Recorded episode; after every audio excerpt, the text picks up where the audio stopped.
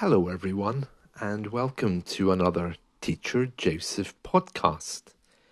Today, we want to talk about British people and dating.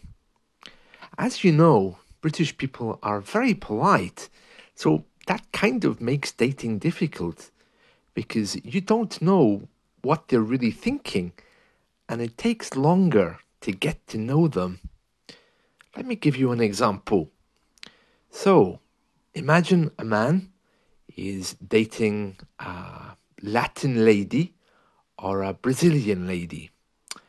And as you know, Mediterranean people or South American people, they are very happy to express themselves.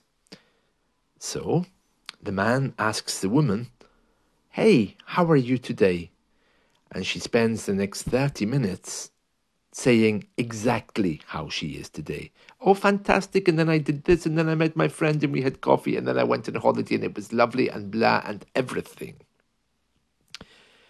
The British man remains silent, and he nods, and he maybe says a positive word like, oh, interesting. Yeah, very nice.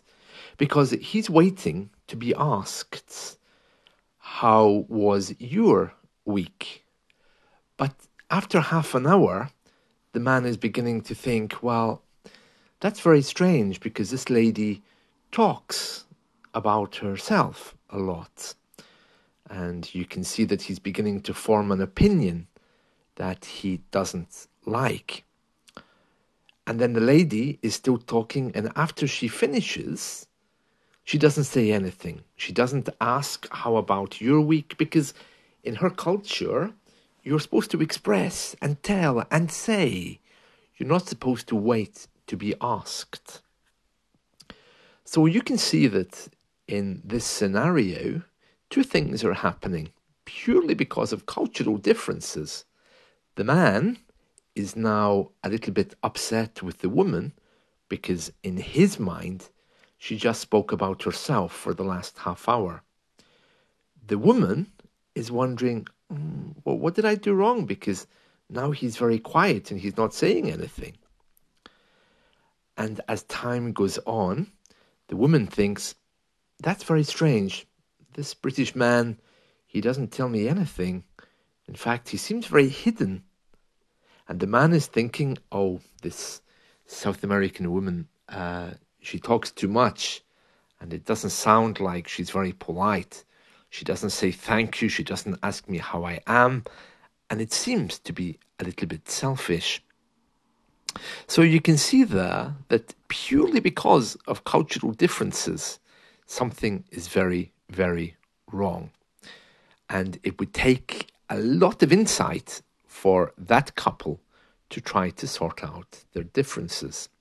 So you see how just a slight cultural difference like this can lead someone who's British to say, oh no, no, this person needs to learn British manners. When of course it's not like that at all, you know. So my point is this if you are dating a British person, uh, before you wonder why they're so quiet, maybe just think about giving a bit of space for the person to talk or inviting them to talk because uh, for British people, uh, manners and politeness really are everything. Once you get past that point and once you have this conversation, uh, things will be so much easier. but it might take a little bit of forgiveness and insight to discuss uh, the two different cultures.